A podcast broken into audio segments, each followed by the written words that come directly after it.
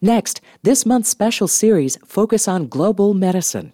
ReachMD is taking an in-depth look at how medicine is working toward health and longevity for people around the world. Join us all this month for the latest medical research and treatment across borders. How human rights education can change a population's health. Welcome to a special segment focused on global health I'm your host, Dr. Maurice Pickard, and my guest today is Molly Melching, founder and executive director of Tostan. She's also won the Sargent Shriver Distinguished Service for Humanitarian Service and recently the Conrad Hilton Humanitarian Prize. Thank you very much for joining us today. Why, thank you. I'm glad to be here. To begin with, Molly, could you tell me what is Tostan? Tostan is a non governmental organization which I founded in 1991 along with a team of Senegalese colleagues. It had actually been in existence before because we had been doing educational work before that, but we made it official in 1991. It is a 501c3 organization with headquarters in Senegal, actually, and a small office in Washington, D.C. And Tostan has offices in seven African countries at present. We've extended greatly in the past year. And I know you went from the University of Illinois initially to Senegal with some purpose in mind, I am sure, which it sounds like it was educational. Could you tell me how this all began going all the way back to 74, and I know you were in the Peace Corps in 76, how this all evolved? Well, I actually only went for six months.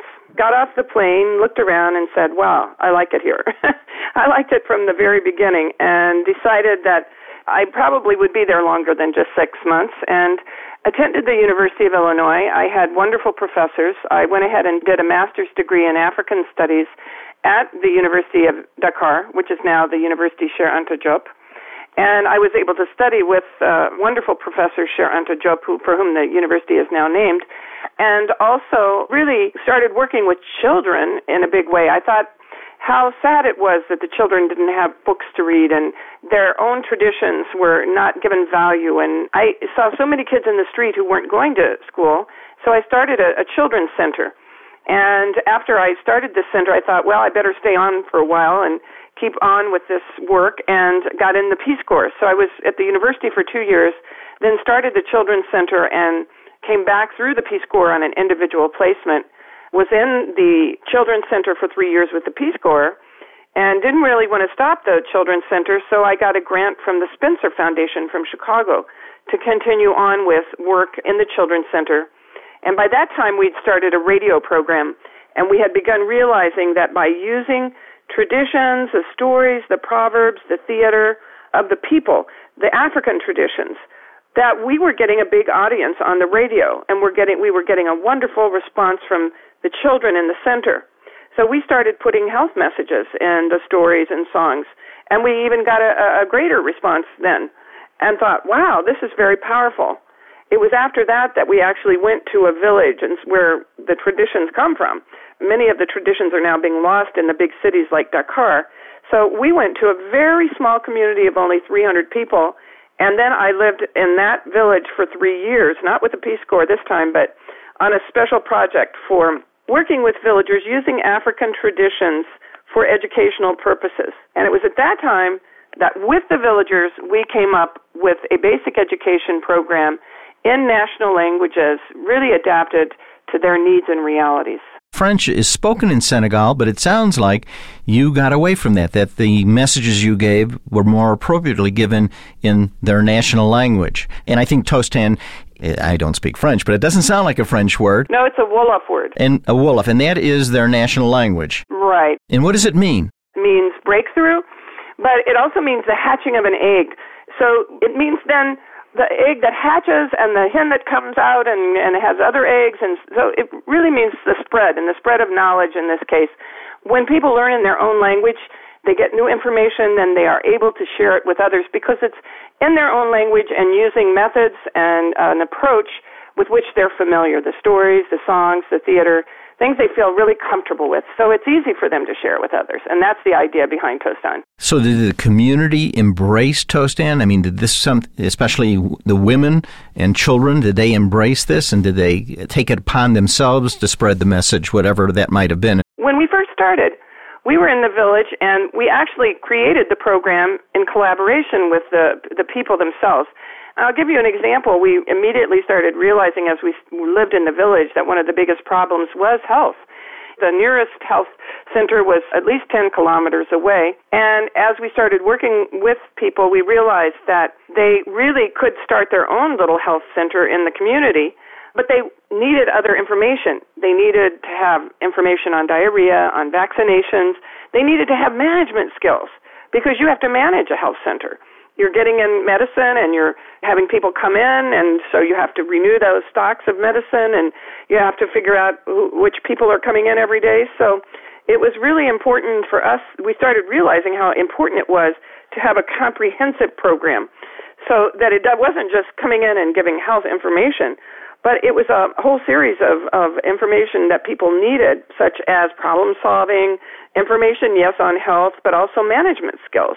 And that's how we started coming up with a whole program that was a holistic program, a comprehensive program that would go beyond just targeting one area or even one theme, which I think has been a mistake in development up to this point. Once you got into this health program that you're talking about, was there a conflict as far as the culture that had existed there for thousands of years? We actually started working on health, and while we were dealing with issues such as diarrhea and vaccinations, we had no problems because people were just thrilled to get this information that they needed. I can give you an example.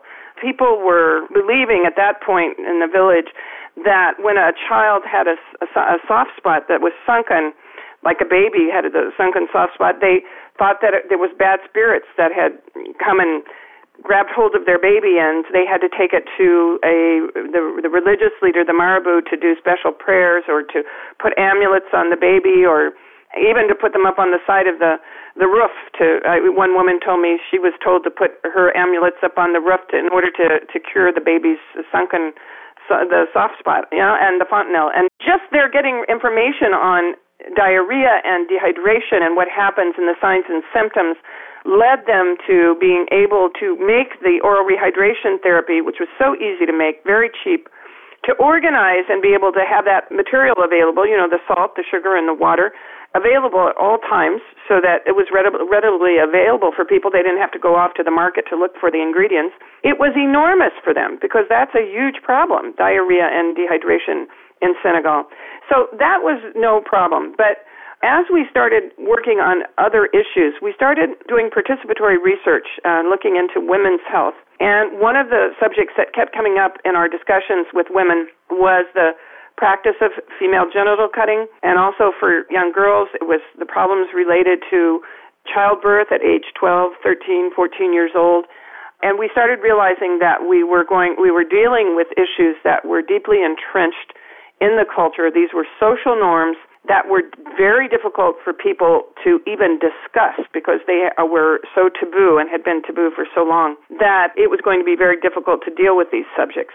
Did they associate infection, hemorrhage, fever, even death in female genital cutting? No, because a woman is cut when she often is a baby or in some it depends on the ethnic group, but in some ethnic groups it's they're 6 or 7, 8 or 9 and they don't really remember that when it happens to a, a girl. I mean, we've had cases, uh, girls who've had tetanus from being cut, and the father thought it was malaria when she got a fever and would treat the child for malaria when it was really tetanus and by the time they realized it was something else it was too late and i've had numerous instances where the father has particularly in one case told me that the daughter died before he realized that it, was related even to the female genital cutting and he said to me, How could I possibly have known? Because I never learned about germs before. It was in the Tostan class that I finally understood what really happened to my daughter.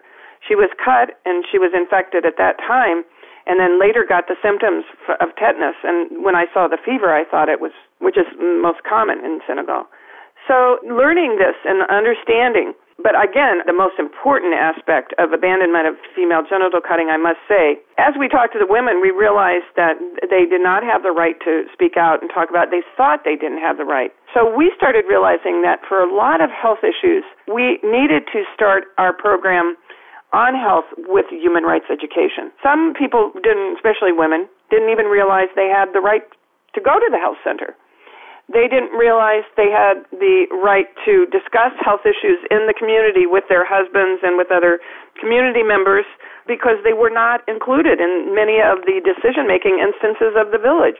They found out that they had the right to express their opinion, their right to participate in all these decisions, and it totally changed the way they lived in the in the village from that point on because they started negotiating with the men and saying we understand now our rights. And again, I always say we one of the biggest mistakes we made at Tostan was to begin our program on women's health with women's rights. That was a mistake. We realized that just doing women's health, you can imagine what the reaction would be if you just do women's health. You can imagine who the reaction came from. The men who actually went and closed some of the centers saying, wait a minute, what are these women learning? What is this all about? So we sat down in 2000 and we rewrote our whole program, we put human rights, people's rights, everybody's rights, men, women, and children together as the very foundation of our whole education program. And once we started teaching men their rights too, suddenly they became very interested